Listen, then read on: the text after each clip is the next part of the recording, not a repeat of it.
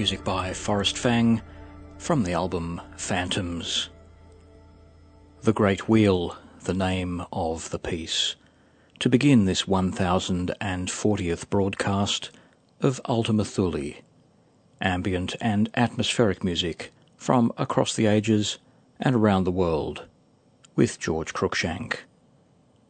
Coming to you from the Sydney studios of Ultima Thule Ambient Media. Heard in Canberra on Artsound FM 92.7 and in Sydney on Fine Music 102.5 and Fine Music Digital. You're also hearing us around Australia via the Community Radio Network and around the planet via streaming audio and podcast. Tonight, new music from Loren Nerell and Mark Seelig. This is Tree of Life.